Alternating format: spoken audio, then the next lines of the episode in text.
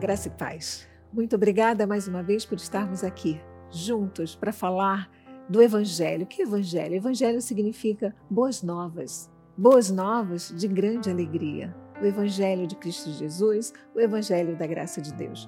Bem-haja a sua vida, ou você sempre está sintonizado na programação Cristo Vive, que tem o objetivo de levar sementes de Deus, que cairão em boa terra, que é o seu coração, sua mente, e darão muitos frutos.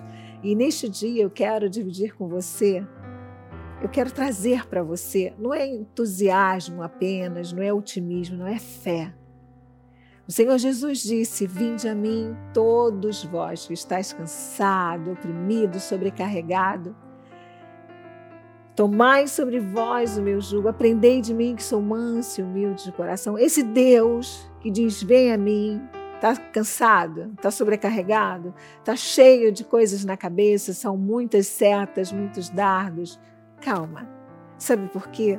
Porque o jugo do Senhor, o que é jugo? Né? Vamos rapidamente falar. Jugo são aquelas, digamos assim, aquele elemento, aquele instrumento que se colocam nas, nas cangas, né? nos, nos cachaços, nos pescoços dos bois ou nos cavalos para fazer o arado. E ali eles andam é, para onde o condutor quer.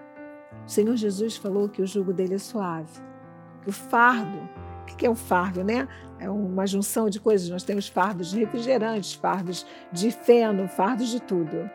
É, diz que é leve, diz que é suave. Então, se você está levando um fardo muito pesado, se essa canga, se esse jugo está demasiado pesado, é hora de você passá-lo, passá-los para as mãos de Deus. Com Deus, as coisas não ficam como um passe de mágica, não ficam facílimas, não. Com Deus, as coisas são analisadas por olhos da fé. Aquilo que parece impossível, Deus é o Deus do impossível, ele pode realizar. E você começa a entender que não há nada demasiadamente, extraordinariamente impossível, difícil, intransponível, porque nós servimos a um Deus do universo. Então, neste momento, eu quero que você tenha energia, fé, que você compreenda que Deus te ama. Ele é o provedor de todas as coisas. O Senhor, ele tem o domínio da sua vida. Deus está no controle. Quando nós falamos isso, parece que já se tornou um chavão. Não. Deus está no controle. Ele pode fazer aquilo que você nem imagina. A Bíblia diz que Deus ele pode abrir portas, ele fecha portas, ele tranca portas, mas Deus também diz que ele quebra cadeias, que ele derruba muralhas. Deus pode fazer aquilo que você já desistiu, pensando que não poderia ser feito. Tenha fé. Não desista daquilo que Deus lhe deu. Não desista da sua vida, da sua família, do seu emprego, da sua emoção, do seu eu pessoal. Não desista de você. Nada de pensar em suicídio. Ah, eu não sirvo para nada. Claro que você serve. Serve para muitas coisas. Ah, mas me disseram que eu não tenho capacidade. Não interessa o que disseram de você. Interessa o que Deus diz de você. Que você é filho, filha amado ele deu e verteu o seu sangue pela sua vida, pela nossa vida. Ele pode todas as coisas. Mas eu estou tão decepcionada, bispo, com os seres humanos. A decepção nesse plano humano é inevitável. Às vezes nós nos decepcionamos com quem menos esperamos, não é verdade?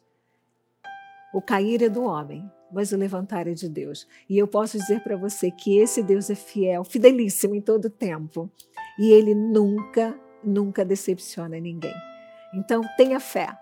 Comece, se você está me ouvindo, em qualquer dia, em qualquer momento, em qualquer país, comece a ver possibilidades. Comece a olhar para um lugar que estava tudo trancado, que não tinha nada, e comece a ver Deus construindo um castelo onde você vai habitar e vai reinar. Em meu nome pessoal, no nome do meu amado e querido marido apóstolo Miguel Ângelo, eu profetizo sobre a sua vida grandes coisas, muita saúde, proteção, financeiramente estabilizado sempre. E acima de tudo, crendo que se Deus fechar uma porta aqui, Ele abrirá outras portas ali. Graça e paz.